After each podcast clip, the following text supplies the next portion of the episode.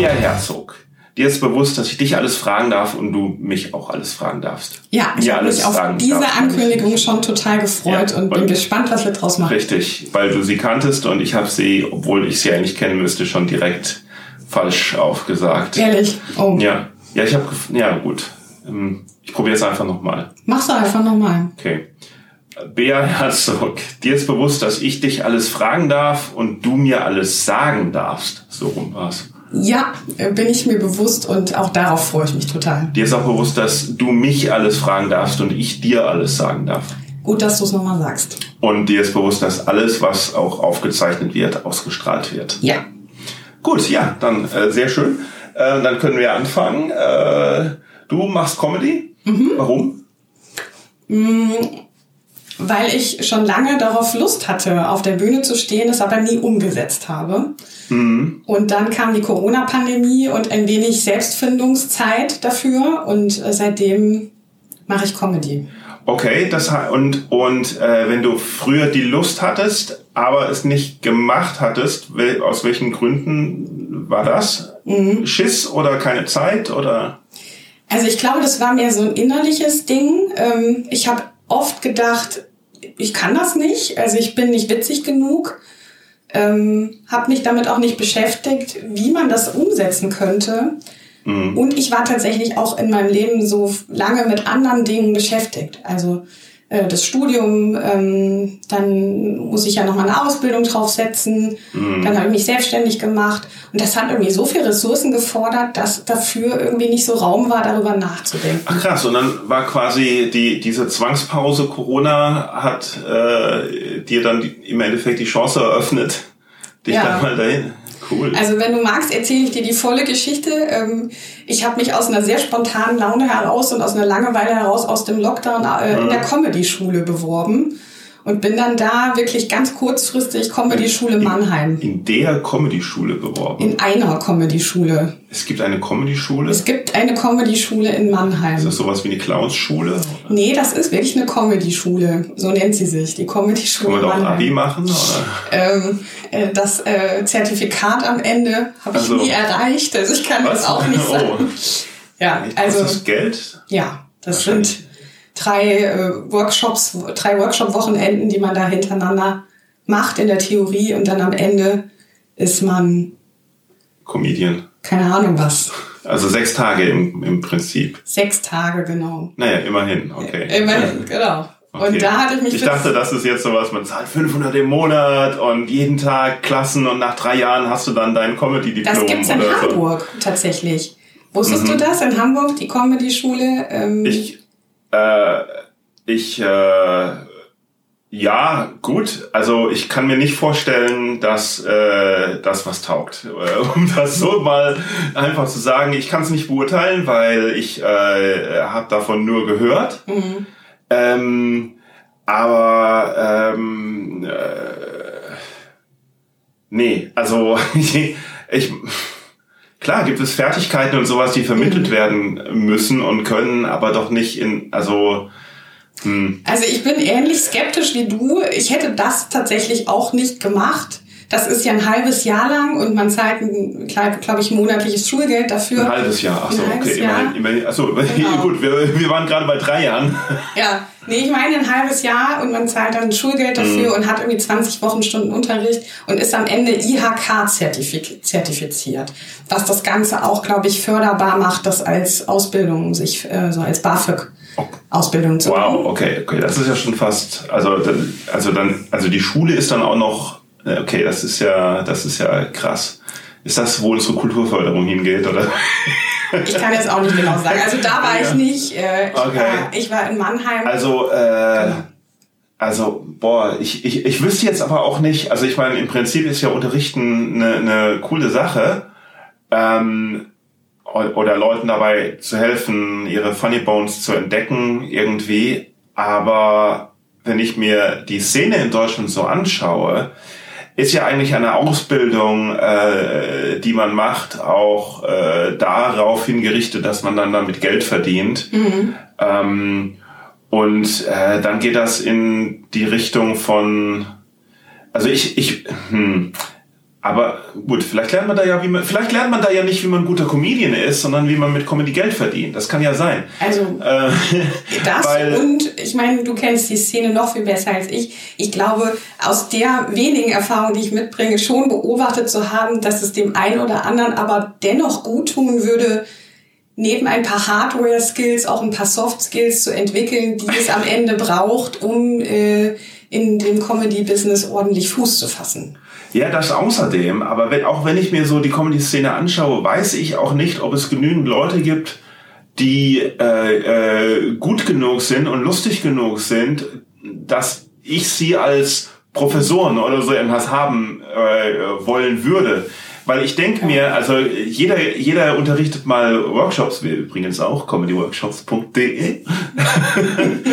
Aber äh, äh, wenn man ein, na, wenn man ein richtig geiler Comedian ist, dann äh, hat man doch keine, betreibt man doch, also dann hat man doch nicht eine Festanstellung an der Schule, oder? Nee. Hm. Also in meinem Fall war das ein alter Veteran, würde ich sagen, des hm. Unterhaltungsbusiness. ähm, der, glaube ich, äh, auch äh, mit seinem Alter an einem Punkt angekommen ist, wo er Lust hatte, Weisheit zu teilen. Ja, und ich würde das jetzt auch ja, gerade, ja. würde das nicht so groß, sondern was es mir tatsächlich gebracht hat, ich bin, ich komme aus einem naturwissenschaftlichen Studium, mhm. ähm, mir hat das gebracht, dass ich mal äh, habe überprüfen lassen, sozusagen, es war mir gar nicht klar am Anfang, aber am Ende kam das als Überprüfung raus, ob ich, ob das überhaupt irgendwie, ob ich überhaupt ein Funken Talent in dem Ganzen habe. Mhm. Das war mir irgendwie wichtig. Ähm, ja, sagen die dann auch Leuten Nein? Ja.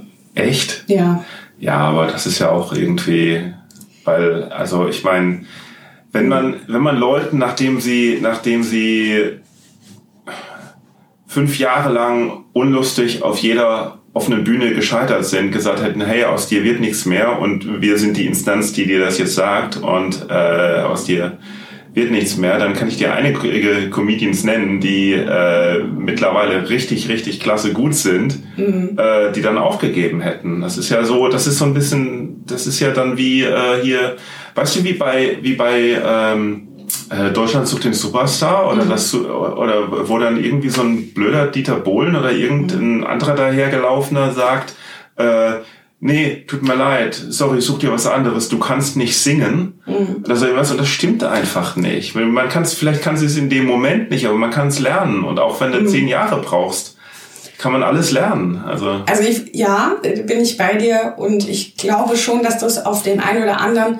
bestimmt demoralisierend wirken könnte, sollte er dieses Feedback bekommen, wobei ich die beiden Hauptdozenten jetzt in der Geschichte nicht so einschätzen würde, dass sie ein völlig vernichtendes so, ja. Urteil fällen, sondern schon sagen, da ist noch was ausbaufähig und das ist vielleicht noch nicht so ganz reif und da müsste mhm. vielleicht da und das eine, das eine oder das andere sich nochmal entwickeln und dann kannst du auch wiederkommen. Okay, dann ne, ist die Frage, äh, wiederkommen zu uns oder vielleicht irgendwo anders sind. Und das, der Gedanke ist ja, ja, eigentlich schon ganz gut, dass es auch mal ein Feedback gibt. Ja, ja, das sowieso. Ähm, auch von Leuten, die von der ganzen Sache schon eine Ahnung haben, weil ich glaube, wir hätten uns das ein oder andere Leid erspart, wenn es öfter mal gezielteres Feedback geben würde. Mm. Und das gibt's leider so schwer. Das ist so schwer zu finden. Es du kriegst es, die Ko Kollegen trauen sich nicht, einem Feedback zu geben. Mhm. Manche. Manche, manche geben ungefragt Feedback. Ich glaube, ganz genau. Ne? Das ungefragte Feedback kenne ich auch und das ist dann nie hilfreich. Überhaupt nicht. Hm, sondern das sagt ja eher was über denjenigen, der es gibt. Ja, das sind, dann meist, das sind dann meist irgendwelche, irgendwelche äh, Männer, die eine Newcomerin gesehen haben und die irgendwie doof anquatschen wollen. Und Exaktamente. Ja, ja. ja. Äh, also sonst, ich finde, ich, ich freue mich immer über Feedback und ich freue mich immer über konstruktives Feedback. Ja. Aber das ist tatsächlich auch tatsächlich nicht so einfach. Ne? Ich glaube, aber über einen, die wenigsten fragen aber auch danach. Ja. Es ja. ist halt so schwierig. Ich finde es nicht auch, dass man über ein Croissant, also wenn man ein, lernt, ein Croissant selber zu backen, dass man anderes Feedback geben, geben kann als über Humor. Ne, ich glaube, das ist so schwierig an der Geschichte. Ich kann auch ohne Croissant backen zu können sagen, wie ein Croissant schmeckt. Mhm. Ich kann aber nicht sagen, wie man es äh, besser macht. Ja. Und deswegen ist das äh, Feedback in so einem Fall überhaupt nicht hilfreich. Genau. Aber bei einem Comedian, da mhm. habe ich die Ahnung, ja. äh, zumindest zu sagen, wo man ansetzen könnte. Ne? Du hast sie, ne? Mhm. Und dann gibst du ja auch, ne? In den mhm. Workshops zum Beispiel, ne? würdest du ja auch Feedback geben. Mhm. Ähm, bei manchen. Comedians ist aber Feedback äh, völlig äh, es ist völlig, völlig, also was auch passiert ist, dass man, also ich frage, also wenn ich, wenn ich, wenn ich irgendwas sehe, wo ich, wo ich denke, ich, ich ich muss unbedingt was sagen, weil die Person will auch öfters bei mir auftreten mhm. und so. Und im Endeffekt hat ja niemand äh, das Recht, in meinen Mixshows aufzutreten, aber vielleicht äh, möchtest du halt, möchte ich halt Feedback äh, loswerden, weil ich da ein Potenzial sehe. Mhm. So. Und deswegen, aber deswegen möchte ich natürlich auch nichts ungefragt sagen und sage dann halt, äh, möchtest du Feedback? Und äh, dann heißt es oft, ja, ganz, ja, klar. Mhm. Und dann gebe ich es und dann fangen sie an, äh, rum zu argumentieren und zu sagen, ja, aber und das und das und nö und das kam doch super an und bla bla bla. Und es geht mir doch nicht, also ich, ich wollte doch einfach nur loswerden, was. Also ich, ja. ich lasse jetzt mal eine steile These so los. Ähm, die steile These ist, dass, glaube ich, das Selbstwertgefühl desjenigen, der das Feedback bekommt, so ausgereift sein muss, ein Feedback mhm. zu empfangen, eine Kritik zu empfangen und damit was zu ja. machen und sich nicht sofort in seinem tiefsten innerlichen Menschsein angegriffen zu ja. fühlen. Und, und ich behaupte, das gibt's einfach sehr wenig in der Szene. Vor allen Dingen bei Comedians geht das gar nicht, ja. Äh, es, ja, es kommt einfach, also ich, ja. das ist jetzt die, das war die steile These, dass es das einfach so selten gibt. Vielleicht, ne? vielleicht kriege ich deswegen so wenig Feedback, weil die Leute mich schützen wollen. das weiß mir ich selbst. Nicht. also fragst du denn regelmäßig um Feedback? Ähm. Also ungefragt ist es ja dann schon auch wieder eine doofe Sache. Und wenn du jemanden bittest, dir Feedback zu geben möchtest, ist, also müsste das ja auch jemand sein, den du anerkennst als jemand, ja. der noch mehr Skills hat als du, von was? dem du noch mehr was, als ich? Ja, eben, von dem du noch was lernen kannst, ne? Ja, da müsste man wahrscheinlich, da, da müsste man tatsächlich wahrscheinlich jemand bitten, sich halt auch was komplett anzusehen. Ja. Also irgendwie. Und das ist natürlich, in, wenn man dann halt seine festen Nummern hat, die man, die, die, die einige fast schon mitsprechen können mhm. oder, oder eigentlich dann ist da, ja, wenn ich, ich müsste mal was, ich müsste mal wieder was Neues schreiben und dann direkt, direkt das fragen. Aber, also ich, ich, zumindest nehme ich die Sachen halt oft auf mhm. und schaue sie mir dann halt auch an und, aber ich, ich, ich höre das, ich brauche schon jemand, der dann sagt, nee, guck mal, die Leute lachen, weil ich blende das Lachen aus. Mhm. Ich denke dann, wenn ich denke, der Auftritt war ganz okay, dann höre ich mich das Band an und sage, wieso lacht da keiner? Ja, das kenne ich. Wieso lachen bei den anderen viel mehr? Ja, dieses ewige Vergleich. Wieso hat der Applaus schon sofort aufgehört? Mhm. Und äh, es stimmt aber noch, äh, es stimmt objektiv nicht. Also wenn man, was weiß mhm. ich, mit einem Dezibel-Messgerät da rangehen würde, aber es ist halt. Ja. Ja, man selber müsste, also ich finde es ja schon eine gute Sache, sich selber die Sachen auch anzugucken. Ne? Das mhm. machen, glaube ich, auch wenige, ne, dass man sich das selber immer noch mal hinterher mit sich selber in die Feedback-Schleife geht und auch kritisch drauf guckt, okay, da äh, gibt es irgendwas, was ich verbessern muss mhm. oder verändern könnte. Und dann, wie gesagt, finde ich die Sache nicht, nicht, so, nicht so einfach, jemanden zu haben, von dem man Feedback bekommt. Weil, wie gesagt, er muss ein bisschen besser sein. Ne? Also im Sinne der sozialen Vergleichstheorie vergleichst du dich ja am besten mit jemandem, der einen Ticken besser ist als du, um wirklich was lernen zu können. Wenn du dich nach unten vergleichst, ähm, schneidest du eh immer besser ab. Ja, so. gut, also aber, aber im, im, im Künstlerischen gibt's ja äh, besser, schlechter nicht, nicht unbedingt. Also ähm, Findest du? Ja, du kannst nicht sagen, der eine Comedian ist besser als der andere. Mhm. So, so direkt. Also man könnte nicht eine Rangliste irgendwie erstellen, weil es nee, gibt nicht. ja so viele. Aber in Sachen Erfahrung und in Sachen Handwerkskunst. Ja, aber trotz, aber, aber ähm, ich weiß nicht, ich mache ja jetzt seit, keine Ahnung, seit 517 Jahren oder sowas Comedy. Ich würde mir auch von jemand, der erst 300 Jahre Comedy okay. macht, auch mal oder oder auch jemand. Ich meine, ja, man kann ich, also, Feedback kann man sich auch, kann ja eigentlich jeder. Ich meine klar, natürlich Lachen und Applaus ist ja schon mal gutes Feedback, ne? aber Eben. man kann auch, was weiß ich, ist ja immer schön zu hören, ja. ob es jemand gefallen hat oder nicht so gefallen hat, selbst wenn es Laien sind. Ist, also ich glaube, dann muss man halt echt konkret nachfragen. Ich habe auch am Anfang ja, immer gehofft, dass irgendwie so erfahrene Kollegen kommen und sagen, hey, das war voll gut, aber guck mal, an der Stelle könntest du noch das und das machen. Dann mhm. war ich immer enttäuscht, dass sie mir das Feedback nicht gegeben haben, bis ich auf die Idee gekommen bin, ich hätte auch einfach mal sagen können, ja. hier hör mal zu, heute Abend spiele ich sieben Minuten, kannst du mal genau hinhören und mir hinterher einfach mal dein Bauchgefühl mitteilen, wie fandest du es? Ja, richtig, aber, aber schau dir mal, schau dir mal die erfahrenen erfahreneren Kollegen an, die irgendwie, was weiß ich, Ende der 80er Jahre, Anfang der 90er Jahre die, die großen mhm. äh, Hallen gefüllt haben und ähm,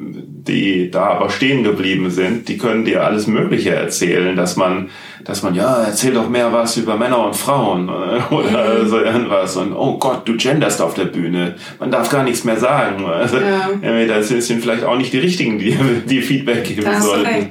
Irgendwie ja. haben wir noch kein Werb, keine Werbung für Feedback gerade gemacht, oder? Hm. Ähm.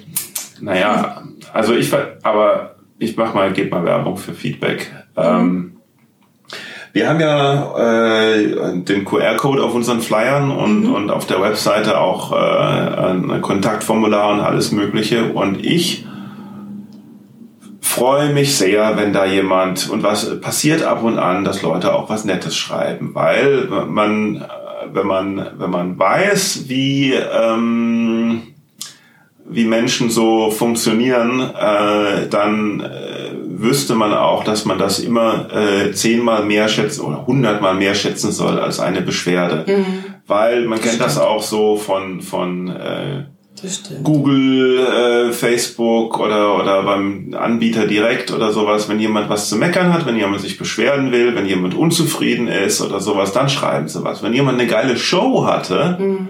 und einen tollen Abend hatte, meistens gehen sie dann einfach nach Hause, freuen sich, sagen noch ihren Freunden, ja, das war schön mhm. und gehen dann nach Hause oder so. Oder genauso wie die Leute, die den Podcast hier hören, denen der Podcast gefällt. Mhm. Die sind total stumm. Mhm. Ja, sobald aber jemand irgendwas so richtig stört, mhm. dann äh, ja, wird, wird die Wut geäußert. Und deswegen ist es total toll, wenn man zum Beispiel mal irgendwie so eine Mail kriegt, ähm, dass ich habe eine Mail bekommen von einer Frau, die äh, gesagt hat, sie ist jetzt seit äh, zwei Jahren nicht mehr rausgegangen, mhm. äh, weil ihr Mann äh, verstorben ist. Mhm. Und ihre Freundinnen haben sie halt äh, dahin gezerrt, dass sie mal gehen muss. Und es mhm. war halt der erste Tag äh, seit dem Mann ihres, seit dem Tod ihres Mannes. Oh. Äh, dass sie wieder lachen konnte. Oh. Und so, wir hätten ihr das Lachen zurückgegeben. Kriegen ein bisschen Gänsehaut. Ja. Das ja. schön. Ja, und so Zeug. Und das ist natürlich schön zu hören, weil dann, weil man dann weiß, das ist vielleicht äh, mhm. nicht der einzige Fall, dass sich jemand gefreut hat, mhm. dann ist das schon cool. Ja, ja da gebe ich dir total recht. Ähm, Feedback wäre echt schön. Ne? Das ähm, kenne das ja auch aus meinem anderen Beruf. Ne? Da habe ich auch manchmal damit zu tun, dass ich äh, äh, mir manchmal auch stärkeres Feedback wünschen würde, wie so der Impact äh, auf den, mhm. denjenigen oder derjenigen war. Und ähm, da ist aber auch eher tatsächlich, dass eine schlechte Google-Rezension geschrieben wird ja. und dann das Geschäft am Arsch ist äh, und äh, nicht das Gute geäußert ja. wird. So, ne? Ich also es soll natürlich nicht nur das Gute geäußert werden. So mhm. ist so ist nicht äh, äh negatives äh, äh, Feedback ist, wenn es wenn es konstruktiv und naja, oder noch nicht mal konstruktiv, wenn es einfach halt inhaltlich äh, äh, korrekt ist und nicht nur nicht nur Wut, ist auch natürlich völlig wichtig, mhm. weil es gibt ja auch so viele, die einfach durch die Wand, also mit dem mit dem Kopf durch die Wand ihr ihr Ding machen und immer wieder und immer wieder das machen mhm. und die Leute im Publikum sitzen und denken, oh, das ist aber jetzt unangenehm, was der da sagt, was der da macht, aber er rafft's einfach nicht, weil mhm. weil weil niemand was sagt, so irgendwie.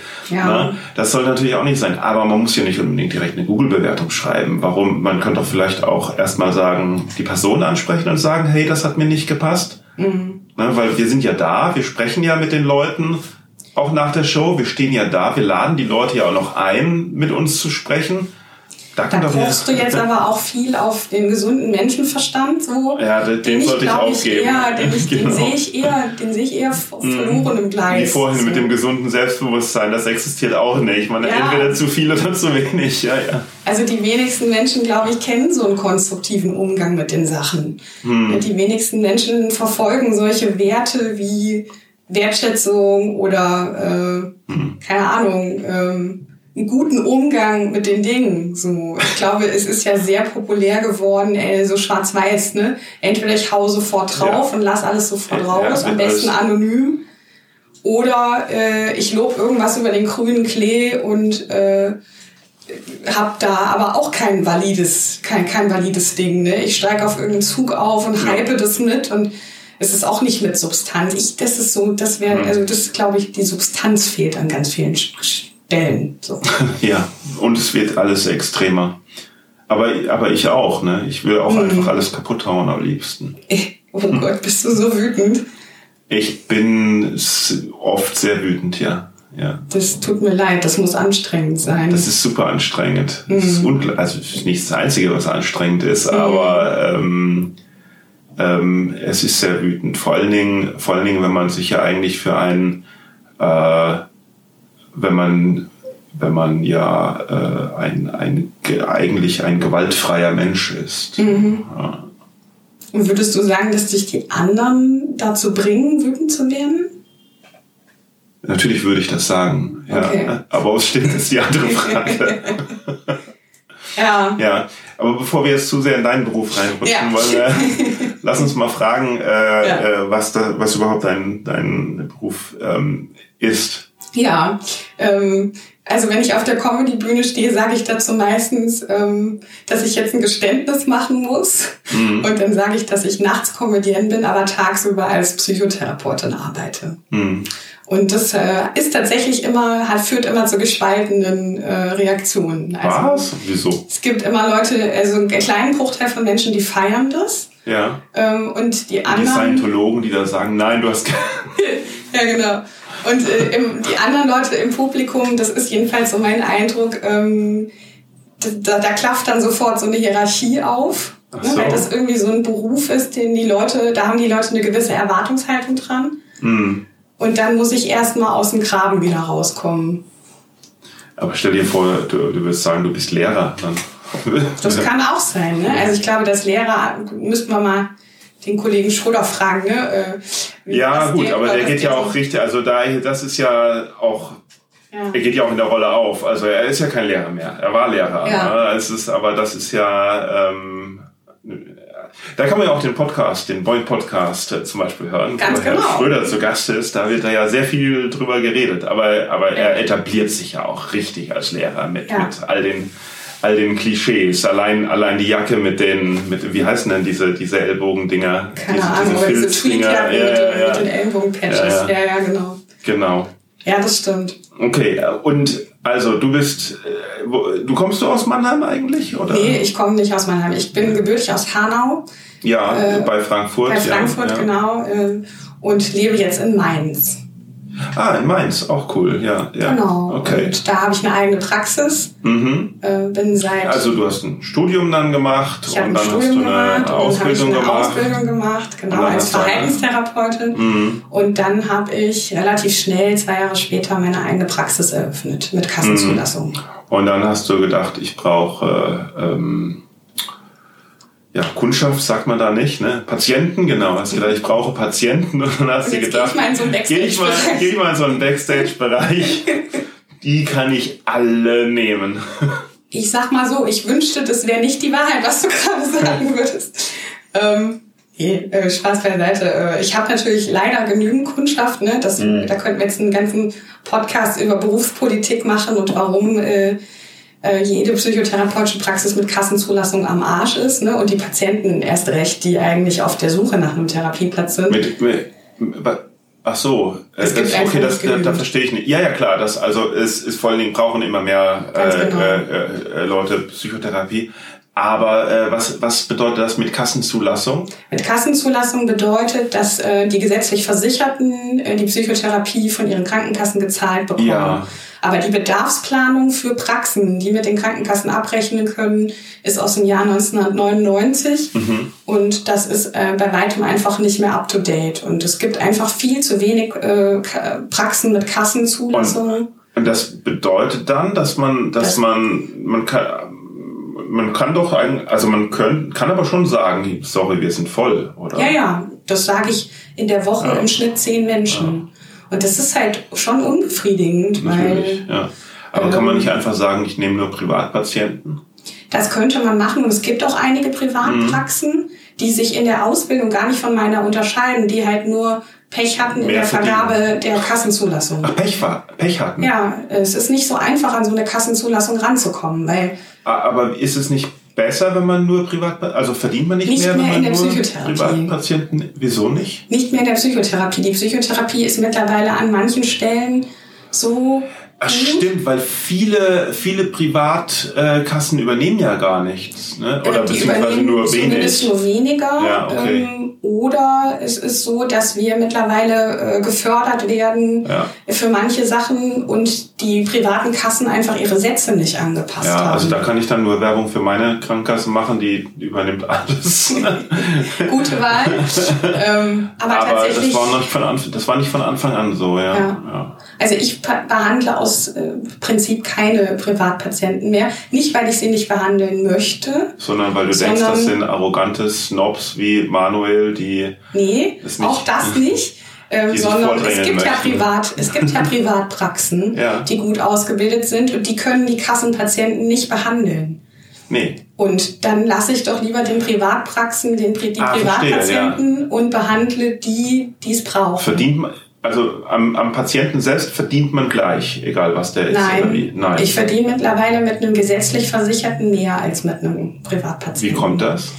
Ähm, das kommt durch ähm, noch ähm, Ideen, die Jens Spahn mitgebracht hatte. Der fand, dass Psychotherapie generell für jeden eine schlechte äh, Sache ist. Er wollte, dass die Menschen so kurz wie möglich äh, Verweildauer in den Psychotherapien haben. Ja. Und deswegen hat er Kurzzeitpsychotherapien subventioniert.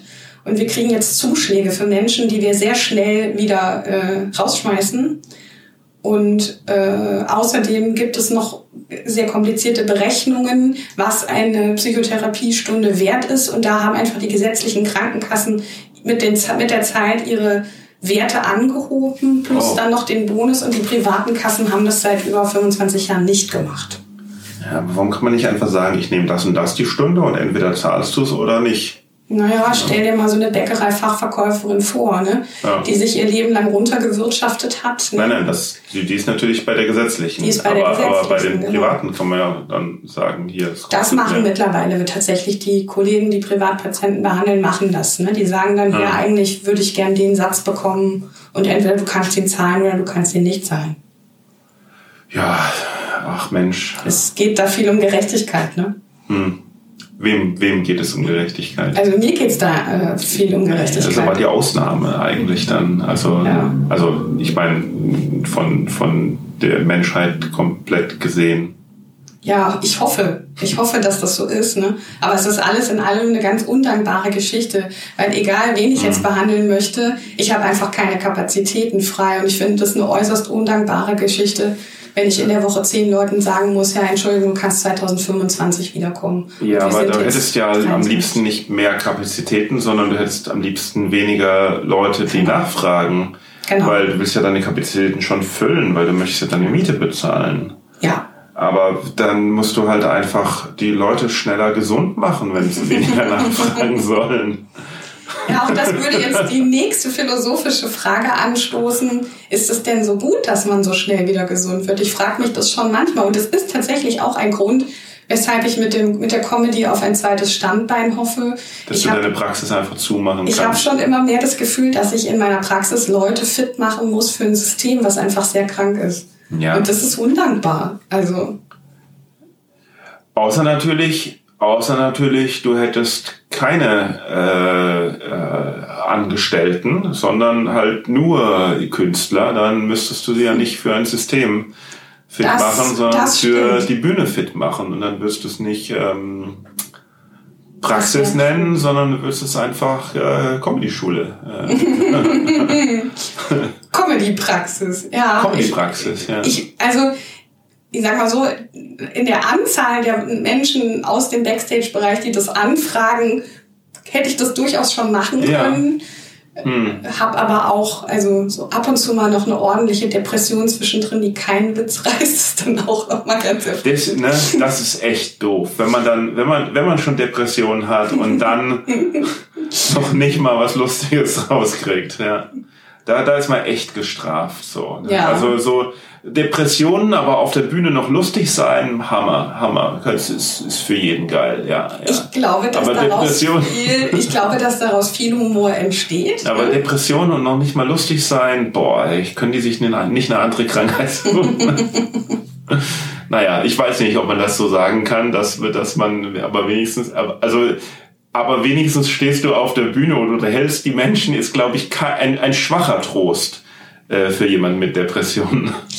Ich, ich, also ich frage ich frag mich das ernsthaft. Was ist, was ist Mehrwert? Vielleicht kannst, hast du dazu eine Meinung. Ist, wenn ich einen richtigen, also so, so ne, diese, diese äh, Dame, die bei dir sich, sich gemeldet hat und gesagt, ja. ich habe das erste Mal seit Ewigkeiten wieder gelacht. Ja, ja. Ist das nicht Mehrwert als eine ordentliche Therapiestunde bei einem qualifizierten Psychotherapeuten? Ernsthafte Frage.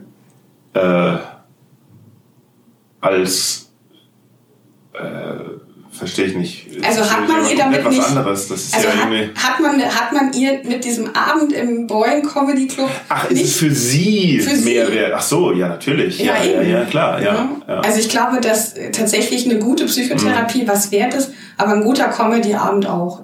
Du meinst, wir sollten unsere Preise... Äh, ähm, anpassen. Ich könnte euch ja so einen Stempel drauf machen, so Psychotherapie zertifiziert.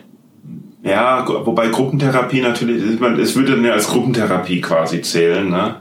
Also da müsste man ja auch. Ja, so es wäre ja keine Einzel, es wäre ja keine Einzelstunde. Ich kann jetzt nicht von, ich kann jetzt nicht von, von, von jedem einzelnen Zuschauer. Nee, können wir nicht machen, ne? Ja, ja.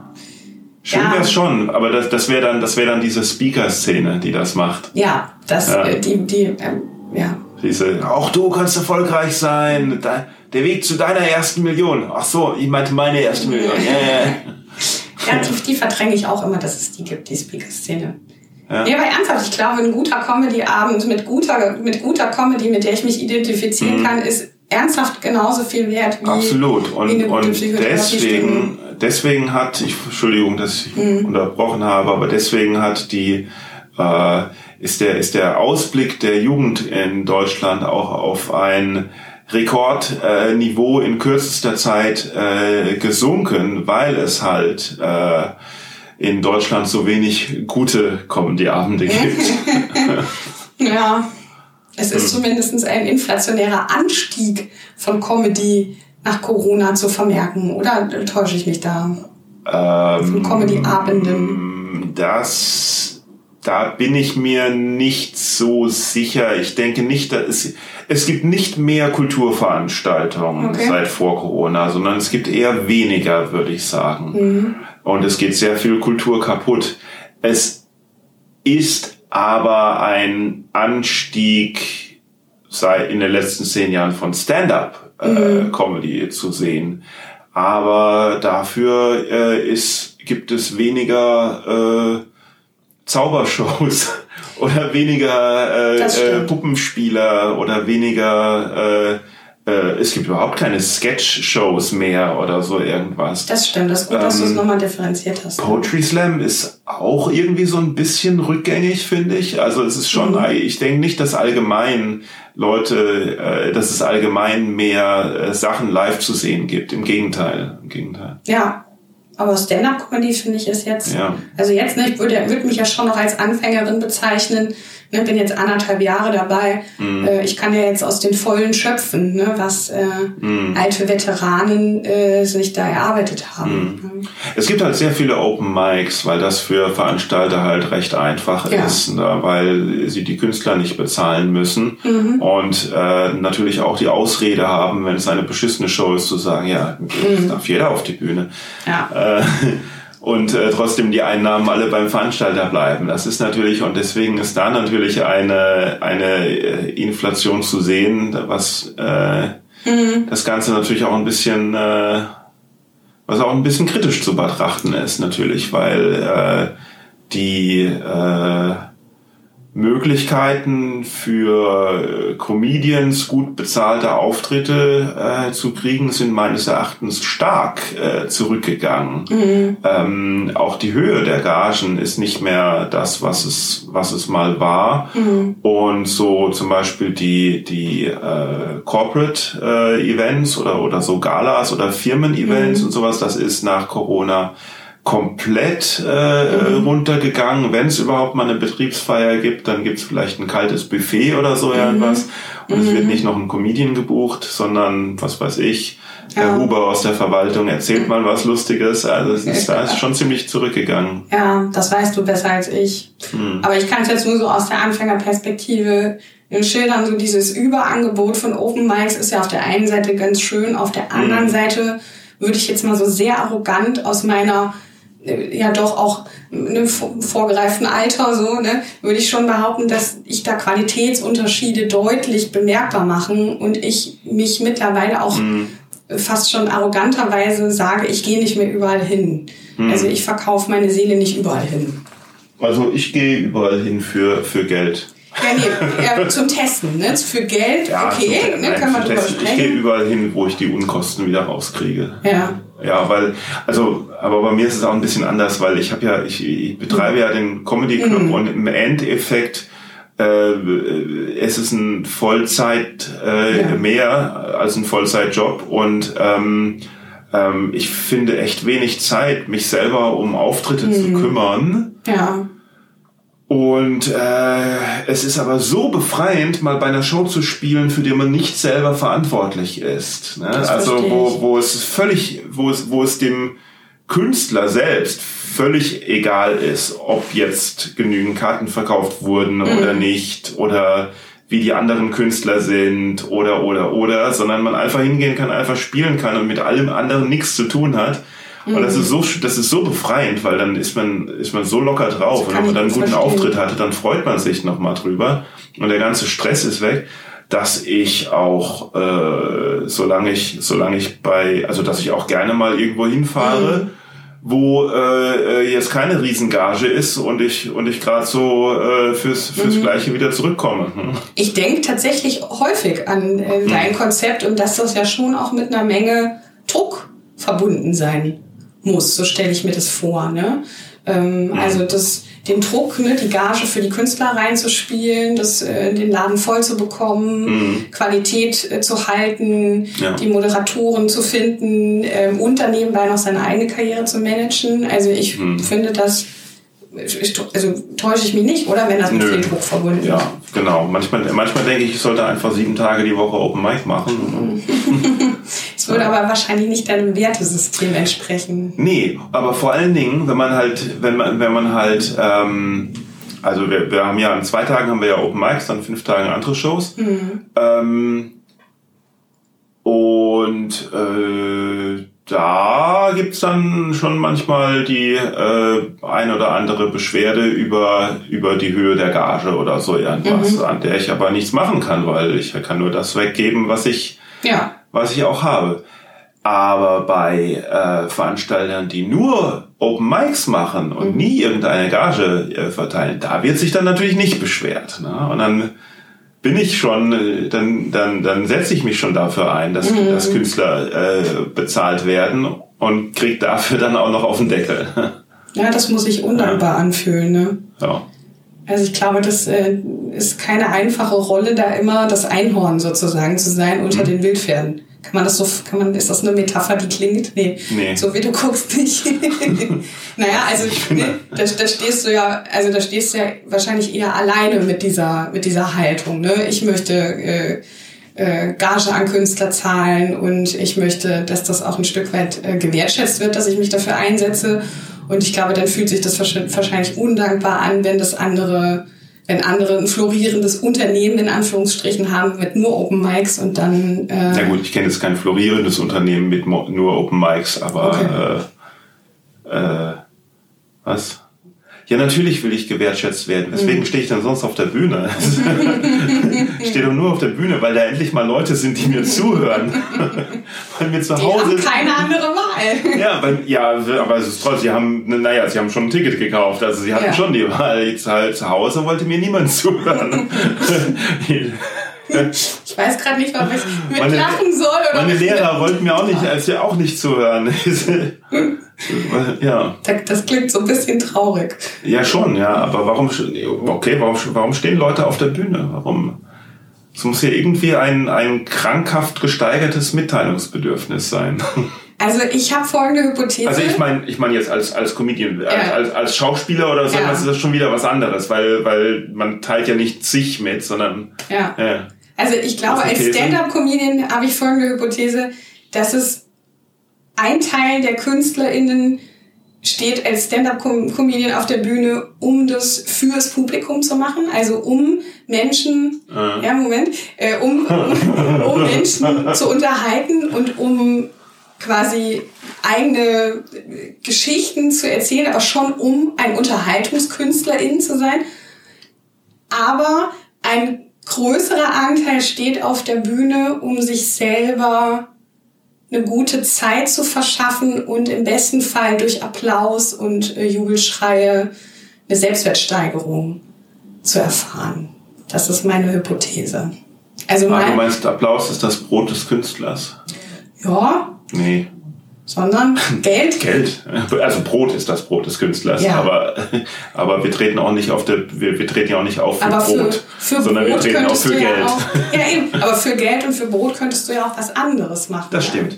Also ich, äh, ich, ich glaube auch, ja, also, ich denke mir, äh, ich, ich, ich glaube, ich glaube, es ist ein bisschen von beidem immer, weil es ist ja auch, es ist ja auch, also äh, gut, das ist jetzt aber eine, eine viel philosophischere Frage, aus, aus welchem Grund man überhaupt etwas macht, was jemand anderem was bringt. Also ich gehe auf die Bühne, um, um zu unterhalten oder ich halte die Tür jemand auf für, weil warum, warum macht man das? Will man, will man wirklich einfach ein netter Mensch sein? Oder denkt man, man möchte ein netter Mensch sein, weil man sich selbst dann besser fühlt, weil man sich dann selbst als anständig fühlt? Oder ist man einfach anständig? Also das ist, das ist, äh, Ja, das stimmt. Ich habe natürlich zwei Ja. Ideale bedient. Ja, das ja. eine Ideal ist der selbstlose Künstler. Ja, genau. Und das andere ist der selbstbezogene Künstler. Ja. Und wahrscheinlich ist der beste Künstler der, der sich irgendwo in der Mitte ansiedelt. ja, ja, äh, oder der, der am lustigsten ist. Das stimmt. Wenn das noch mit, das sollte noch mit Äh, dazu irgendwie kommen, schon, ne? ja. Also ich, ich denke mal, das ist völlig, also ich, äh, ja, also das Extrem ist ja von, in beide Richtungen ist das Extrem, glaube ich, glaube ich, äh, äh, krank eher. Also Ja. wenn man wenn man wenn man es nur für sich macht, dann geht das ja in eine äh, äh, narzisstische, äh, äh, fast schon psychopathische äh, Ja. äh, Richtung. Ähm, genauso ist aber völlige Selbstaufgabe äh, ähm, kann auch nicht richtig sein, weil Selbstaufgabe für, da muss man erstmal finden, für wen man, Absolut. man sich selbst aufgibt und dann landet man in irgendeiner äh, Sekte oder Bin so. ich sehr ne? bei dir. Ja. Und trotzdem kennen wir beide Beispiele für beide Extreme, die auf den Bühnen stehen. Ne? Nee, ich Nee? nicht. Also ich schon. Ja, wen denn? Die Frage ist berechtigt, aber ich kann sie dir leider nicht beantworten. Also völlig selbstlos äh, ist mir noch nicht untergekommen. Na, darunter Ähm. würde ich schon auch sowas verstehen wie über, über, über perfektionistisch daran arbeiten, dass der Gag wirklich besser wird und dass es beim nächsten Mal das noch bessere Erlebnis fürs Publikum wird. Aha, aber, aber man, man, vielleicht arbeitet man ja nicht perfektionistisch daran, damit es noch besser fürs Publikum wird, sondern es kann ja genauso gut sein, damit es noch besser ankommt, damit ich noch besser ankomme, damit die mich noch geiler finden. Das stimmt. Also, Das würde dann, wäre dann wieder das Beispiel fürs andere Extrem. Ja. Aber ich bilde, also ich, ich zumindest bilde mir schon ein, auch in diese selbstlos Mhm. perfektionistische Richtung zumindest den einen oder anderen ja. Oder die eine oder die andere äh, Ja, gesehen zu haben. Die andere Ich schaue mir die anderen halt nicht so sehr an, weil die interessieren mich nicht. oh, oh, oh, oh, oh, oh. Nein, nein, Würde ich nicht so laut sagen. Naja, ich- ich hoffe, dass ich hoffe, dass die äh, äh, Zuhörer äh, genügend Können Ironie Ironie, äh, oder sowas verstehen, weil wenn nicht, dann da, davor, also in diesem Gespräch waren davor schon so einige Klopper. Hast du nicht so Äh. eine Ironieglocke, die wir kurz nehmen? Ja, nee, das, äh, das, das erinnert mich an die frühen Diskussionen im Internet, wenn äh, du hast kein Smiley gemacht, du hast kein Ironie-Smiley gemacht. Ach so. Wenn man ein Ironie-Smiley macht, dann ist es nicht mehr ironisch. Ja. Nee, ähm, aber, aber in der anderen Richtung, dass einige, also ich kenne da schon einige, die, die ähm, sehr nur an sich denken und das Traurige ist, die kommen oft damit durch. Ne? Das ist ja. Da schließt sich der Kreis, was die Menschen halt so tun, ne? Und aus welchen Gründen sie Dinge tun. Hm. Ähm, ich bin bei dir. Ich, ich bilde mir auch ein, das sehen zu können, wenn jemand da sich ausschließlich so um sich selber dreht. Und das geht natürlich auch immer zu Lasten von anderen. Ne? Mhm. Aber leider ist das auch das Gesetz des Stärkeren. Ne? Der Alpha-Wolf führt halt das Rudel an. Ne? Und Ja. Ja, kannst du mir das beibringen, wie das geht? der Alpha-Wolf zu sein, Nee, einfach nur, einfach nur halt nicht an andere zu denken und mit der, mit, und, und damit durchzukommen. ja. Ich würde aber, bevor ich dir das beibringe, erst noch mal fragen wollen, ob du wirklich so leben willst. Weil ich, also, Ich Das- weiß nicht, wie ich leben will. das könnten, müssten wir vorher klären. So. Weil das ist ja schon, also um es jetzt mal ernsthaft zu beantworten, das ist ja schon ein Wertesystem, nach dem man sich danach richtet. Ne? Also um sich selber zu drehen, Erfolg zu haben, Macht zu haben, ist ja ein ganz anderer Wert als Fürsorge, Freundlichkeit und Mitgefühl zu haben. Und ich, das ist einfach so diametral gegenläufig, dass sich das ausschließt. Ne? Ja, der Trick ist ja, glaube ich, ähm, bei das, dass also, dass man ja eigentlich erwarten könnte, wenn man nicht an andere denkt, dass man dann auch keine Zuneigung, keine, äh, kein Mitgefühl, kein soziales Umfeld von anderen bekommt. Aber es ist ja nicht so. Ja. Man, naja, man, also es ist äh, äh, viele, viele, viele durch, durch also zum Beispiel bei, bei Psychopathen sowas, viele durchblicken das ja nicht. Viele sind ja trotzdem für ihn dann da. Würdest dich trösten, wenn ich dir aus jetzt äh, Ich bin nicht am Weinen. Okay. Ja. noch nicht. Noch ähm, nicht. Noch nicht. Nee, äh, würde, also aus Expertensicht sind es aber trotzdem Menschen, die sich sehr leer und einsam, Einsam fühlen. fühlen, ja, das stimmt. Das, Das äh, Fass ist ja, das ist ein Fass ohne Boden. Ja, da ja. muss so viel Bewunderung und so viel äh, Zuneigung reingepuffert werden. werden. Und es muss mehr werden. Und Ja. ich meine, am Ende, die Mercedes-Benz-Arena kannst du dreimal hintereinander ausbuchen, aber mehr geht halt auch nicht. Ähm, Jetzt muss ich nachschauen, wer. nee, das war jetzt, ähm, ich habe natürlich an niemanden speziell Natürlich gedacht. geht mehr. Äh, Helene Fischer hat siebenmal, glaube ich, die Lanxess Arena gefüllt. Was soll ich sagen? Also ich bin mir auch nicht sicher, ob das so ein erstrebenswerter Lebensstil ist. Ne? Ähm, Nee. Na gut. Äh, so ohne Florian ist das Leben bestimmt auch für Helene ziemlich einsam. Ähm, Meinst du? ich glaube schon. Du meinst, dass dir Florian sehr viel gebracht hat?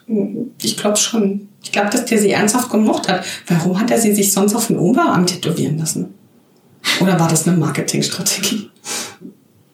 Das Ähm. macht man doch nicht einfach mal so, oder? Meinst du nicht? Nee. Also ich habe es nicht gemacht. Ist das jetzt ironisch? Nee, ich meine das ernst. Also ich glaube schon, dass man, da- dass man dazu sehr viel Commitment an etwas haben muss, dass man sich irgendwo hin tätowieren lässt. Also ich sage an dieser Stelle nichts ohne meinen Anwalt. Jetzt wird's spannend. nee, also ja, natürlich kann man auch siebenmal die Längstes Arena ausbuchen und so, aber also das immer, sich immer wieder selber toppen zu müssen, stelle ich mir, mir an der Stelle auch schwierig ja, auch blöd. vor. Ja. Ja. Und das ist ja auch nur oberflächliches Mitgefühl, also tiefes, echtes, menschliches Miteinander. Das hast du doch eher in einer Situation, wie wenn wir beide uns jetzt gegenüber sitzen und die in die Augen gucken, als dass du das äh, von deiner Front Row hast, wenn du äh, keine Ahnung, dir fünf Mädels äh, in die Blowjob-Zentrale unter der Bühne holst. Das ist ja gar kein echtes Entschuldigung mal, wie du hier also du schreibst hier definitiv nicht meine Shows. Und ähm, was? Ja, nee. Wieso? Also was, was, was war gerade, an was, hängst, an, was, an was hängst du? Was ich gesagt habe? Du hast gesagt, dass in meinen Shows fünf äh, Mädels in der ersten Reihe sitzen würden und der Blowjob-Zentrale und. Nee, ich habe Rammstein gesagt, nicht Boing. Hast du gesagt? Ich habe es tatsächlich gesagt. Wie, wie äh, wiederum sage ich nichts ohne einen Anwalt.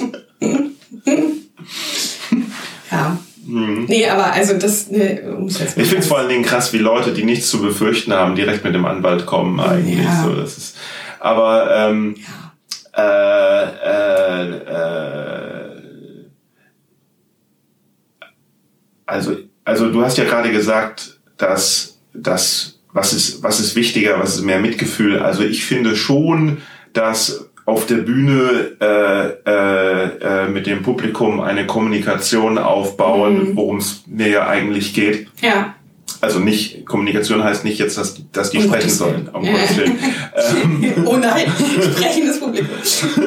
ja, aber aber äh, äh, dass das ja auch ein äh, dass das ja eigentlich auch die Menschen öffnen soll mhm. und ein und, und, und Mitgefühl und mhm. Liebe verstrahlt. Absolut. So.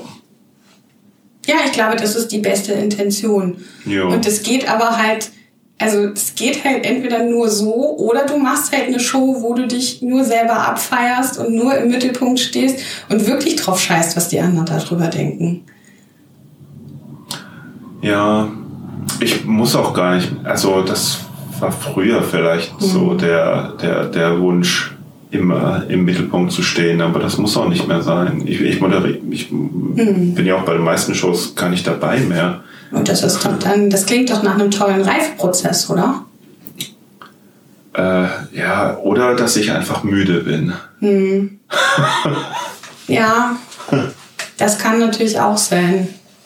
Das wäre auch ein bisschen traurig, ne? Müde zu sein? Müde vom Menschen. So ist, für mich klang die Nö. Unternote mit so. müde, müde am Menschen zu sein.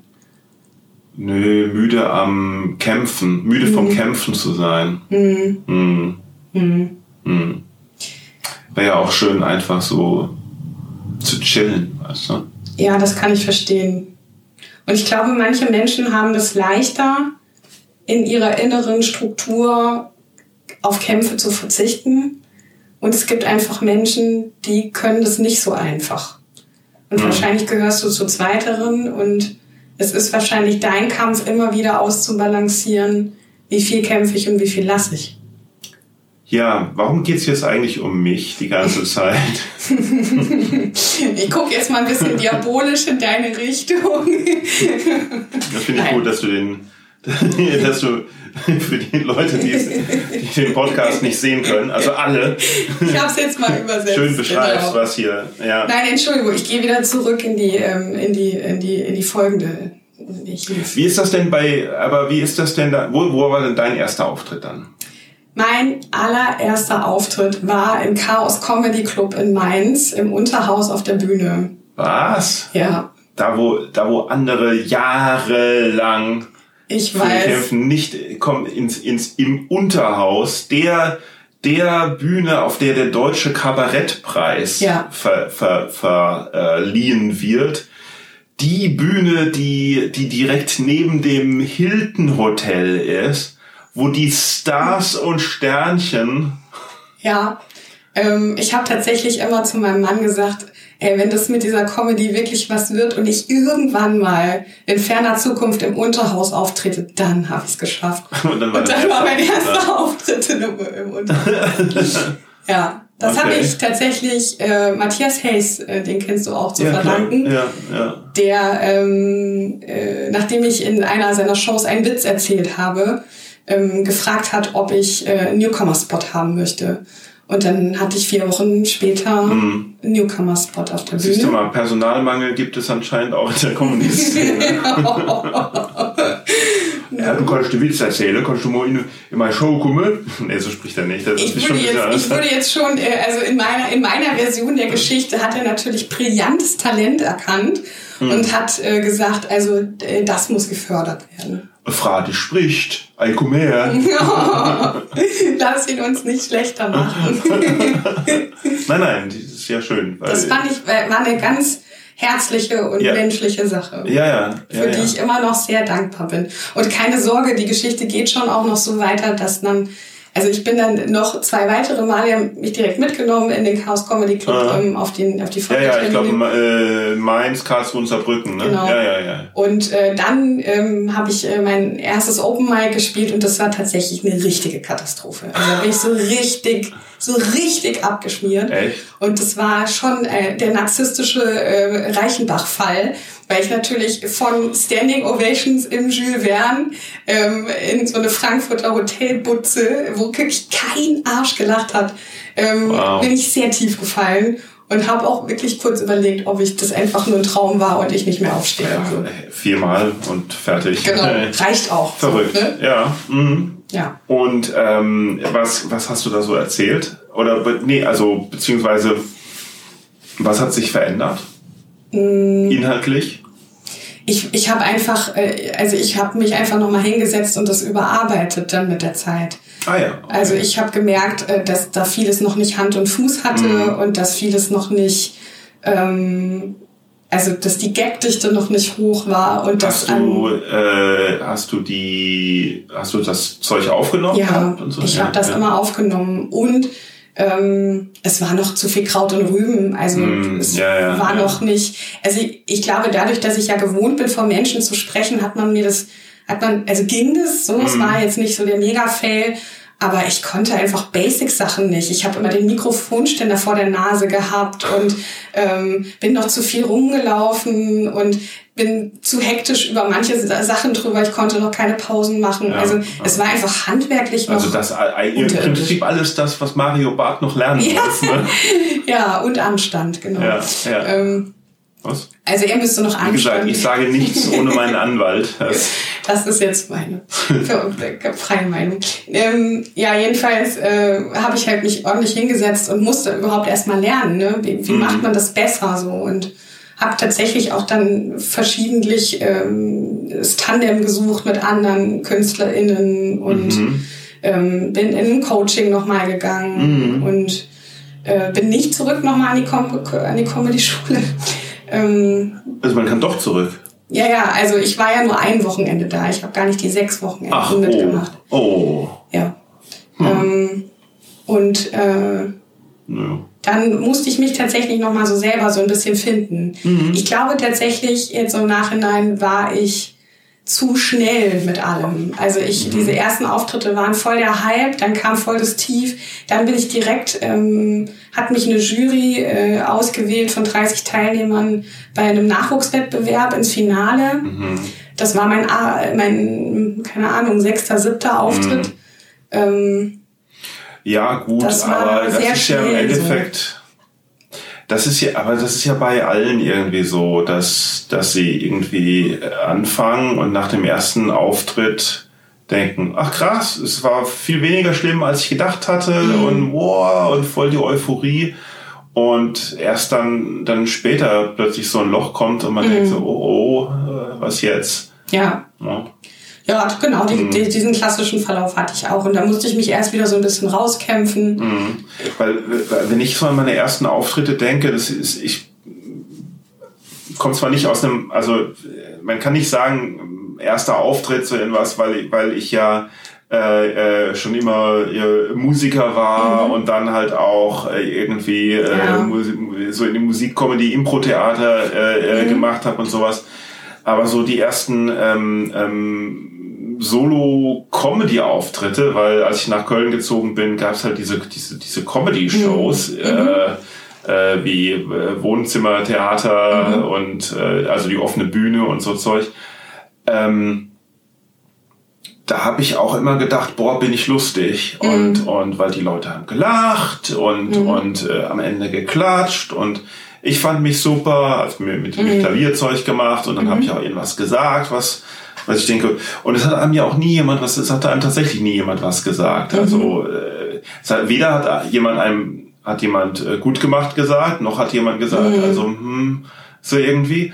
Aber wenn ich mir das mittlerweile anschaue auf, auf Video, was da damals war, denke ich so, ach du meine Güte, warum hat das, warum hat mich niemand aufgehalten? Aber wenn damals die Leute unterhalten waren, ist Mhm. es ja vielleicht auch nicht die allerrichtigste Bewertung, jetzt zu sagen, oh mein Gott, das war total Nee, doof, stimmt, ne? aber man hätte natürlich, man, man hätte, also, weil du meinst, dass man danach auch so irgendwann Ja. in, in Loch fällt, man hätte natürlich schneller ansetzen können, Ja. um besser zu werden, anstatt halt äh, äh, viele Jahre einen schwimmen zu lassen, um, Ja. um das dann zu finden. So. Ja, ja. ja, also das ist so, ich glaube, so ein bisschen ums Dreck, also um es jetzt mal böse auszudrücken, so ums Dreckfressen kommt man nicht rum, es ist auch wichtig. Und Mhm. Ich glaube, so behaupten zu können, dass ich in meinem ersten Comedy-Jahr alles so, äh, also schon so äh, ganz gut mitgenommen habe. alles erlebt ne? habe, was von, von, Genau. von Höhen bis Tiefen alles mitgenommen Ja, habe. ich habe dann, also ich habe dann versucht, mich so ein bisschen mehr, sag ich mal, zu finden und auch mehr Ja. über Themen zu sprechen, die mir so am Herzen die liegen. dich interessieren. die mich ja, interessieren ja, ja. und die was von mir preisgeben und habe mir dafür ein äh, Feld aus der, würde ich sagen, Alternativmedizin, Esoterik ausgesucht. Und das ist dann ähm, in die ZDF-Mediathek gekommen und tatsächlich hagelt es bis heute noch derartige Hassnachrichten, dass ich da schon manchmal noch schlucke. Von Von Heilpraktikern. ähm, ja. Ja, gut. Das war natürlich, ist auch risky, das weiß ich schon auch, aber es ist einfach ein Thema, was mir als Ja. gut ausgebildeter Mensch am Herzen liegt, dass Menschen gut behandelt werden. Ja. Und äh, da habe ich, äh, gibt's, ja, Ja. war dann äh, beim Chaos Comedy Club in der Ja. ZDF-Auszeichnung mit dabei und da sind dann so ein paar Reels von auf YouTube hochgeladen Bea. Herzog mit Impfen schützt.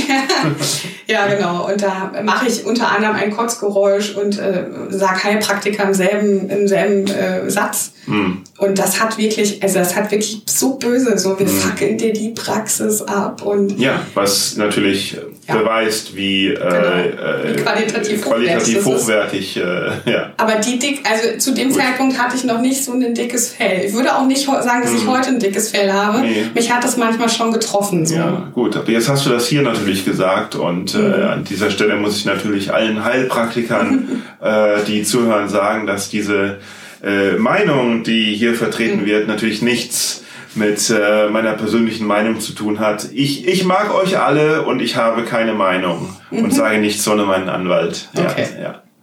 Ich mag manche auch, aber nicht die, die Ja. mir die Praxis abfackeln wollen. Nee, die mag ich auch nicht. Danke. Würde ich sagen mal. Äh, Hast du Namen? Man möge sich das Reel angucken, dann kann man die selber nachschlagen. Also. Ja. Ach du, ich pack gar nicht die Geschichten aus, was. Also mit Heilpraktikern, doch, doch, nee. Mit Heilpraktikern habe ich mich noch nicht angelegt, glaube ich. Glaube ich jedenfalls. Also es ist eine Aber sehr mit, mit, agile, mit, mit Impfgegnern natürlich schon. so, Ah, ja. das ist. äh, mein- mein Mitgefühl. ja, ja, das war echt. Das, war Das echt kommt hart. ja alles aus Ja, einer ja. ähnlichen Richtung. Ne? Ja, es ist komischerweise, es ist so, es ist irgendwie sehr faszinierend, wie, äh, wie das so ein, wie sich das so zusammenfindet. Also, also wie sich, wie, wie so, wie, wie, also wie so marschieren äh, Impfgegner mit äh, Putin-Freunden zusammen. Das sind ja irgendwie auch, das müsste doch thematisch eigentlich auch was ganz anderes sein. Die Spritpreise sind so hoch, äh, ähm, äh, Putin ist nicht so schlimm und äh, äh, niemand sollte sich impfen und eine Maske tragen. Wie hängt da? I don't get it. Das ist Also dann, dann wählt die AfD. Hä? ich könnte dir jetzt 20 Minuten Vortrag halten. Also Ja, es gibt die ja Zeit unter, haben wir leider haben wir nicht leider nicht. Nee. Aber um es mal kurz zu fassen, es gibt ja Untersuchungen, dass da ähnliche Persönlichkeitsmerkmale eine Rolle spielen und eine ähnliche, ähm, Mhm. ähnliche Umgang mit äh, Frustrations Und meinst du, Erlebnissen. ach so, meinst du, dass es in Richtung Paranoia geht, oder? Nö, ich glaube, dass das so ein, also so die Studienlage deutet darauf hin, dass da so eine allgemeine Frustrationsintoleranz äh, dahinter steckt und Ja, das aber Bestreben, so- dass das Leben leicht sein soll, also eine Unlustvermeidung. Okay, aber das, das, das trifft ja völlig auf mich zu. Das trifft ja völlig auf mich zu, dass ich will, dass das Leben einfach ist. Und das, Aber der aber, Unterschied aber das bedeutet doch nicht, dass ich das logische Denken dann ablehne. Ja, ähm, vielleicht, Wäre vielleicht eine ähm, Idee. das wäre eine Idee, ne, ob das die, die, erklärende Variable ist.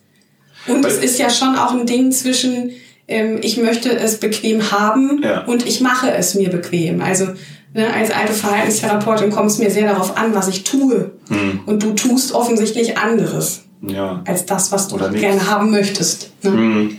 Ich denke auch oft so in, in so einer kirchlichen Gemeinde, so die einfach irgendwie in, in irgendeinen äh, sich von irgendeinem so einem Typen im Himmel ausdenken und und aber dann ihr ihr einfaches Set of Regeln hatten. Das und wenn du dann dran glaubst, dann kannst du sehr happy werden. Und Ja. ich denke, dann denke ich so, oh shit, warum glaube ich da nicht dran? Verdammt. Ich würde jetzt mal ganz pauschal behaupten, du bist zu smart für das Ganze. Ja, das behaupte ich auch äh, immer, aber Siehst vielleicht stimmt das ja gar nicht. Weiß ich nicht. Hm. Ist ja nur ein Eindruck. Nee, das wäre ja auch, also eigentlich wäre das ja auch doof, das zu behaupten, weil damit ähm, diskriminiert man ja alle, die daran glauben. Ja, das stimmt. Und das möchte ich ja nicht. Das ist, Sondern also ich das möchte ja lieber einer von denen sein. ja, Und dann in den Himmel kommen. der Wunsch dazu zu Und alles ne? nochmal, alles nochmal machen zu können. Aber anders. Wäre schon Ping, ping, toll. ping, ping, die Ironieglocke. Nein, das, okay. Wieso denn ironisch? Hast du das nicht so? Kennst du nicht in deiner Vergangenheit Momente, wo du dich gerne anders verhalten hättest und, und es gerne einfach nochmal äh, machen würdest? Äh, also nicht nochmal machen würdest, sondern Ja. halt anders machen würdest? Kenn ich. Oder Momente, die man erst Jahrzehnte später merkt, was das eigentlich, was eigentlich in dem Moment passiert ist? Dass man es in dem Moment gar nicht gerafft hat? Kenne ich und ich hoffe, ähm, dass das, was ich jetzt sage, dir nicht vor den Kopf stößt. Ich glaube äh, zu beobachten, dass ich dann, wenn ich auf mich selber zurückgucke und da einen Fehler entdecke, das mit mehr Mitgefühl mir gegenüber lösen kann, als du dir gegenüber. Ja, schon, ja, gut. Aber trotzdem kannst du nicht zurück in deine Zeitmaschine steigen und das Nee. nochmal machen. Und das wäre schon geil. Ich weiß nicht. Ich glaube, Fehler muss man machen, um was dazu zu lernen. Ja, aber das habe ich dann ja. Na, siehst du. Aber ich würde trotzdem dann zurückgehen Und es nochmal. nochmal anders machen. Ah, Verstehst du? So, so ich, ja, Zeitmaschine und so. aber du veränderst dann den Zeitstrahl. Timey-wimey, wibbly-wobbly. So, wer weiß, Ja. was sich dadurch daraus wieder dann ergeben hätte. Das kannst du ja gar nicht. Ich könnte also, ich könnte ja immer wieder, ich könnte ja immer wieder zurück. das war auch anstrengend. Das wäre ja täglich größtes Murmeltier. Ja, gut. Der Film hat ein Happy End für, für äh, diesen ähm, übergriffigen äh, Mann, der die Welt so geformt hat, wie er sie dann haben wollte. Ja, Ja, ja, das auch. Ja, okay.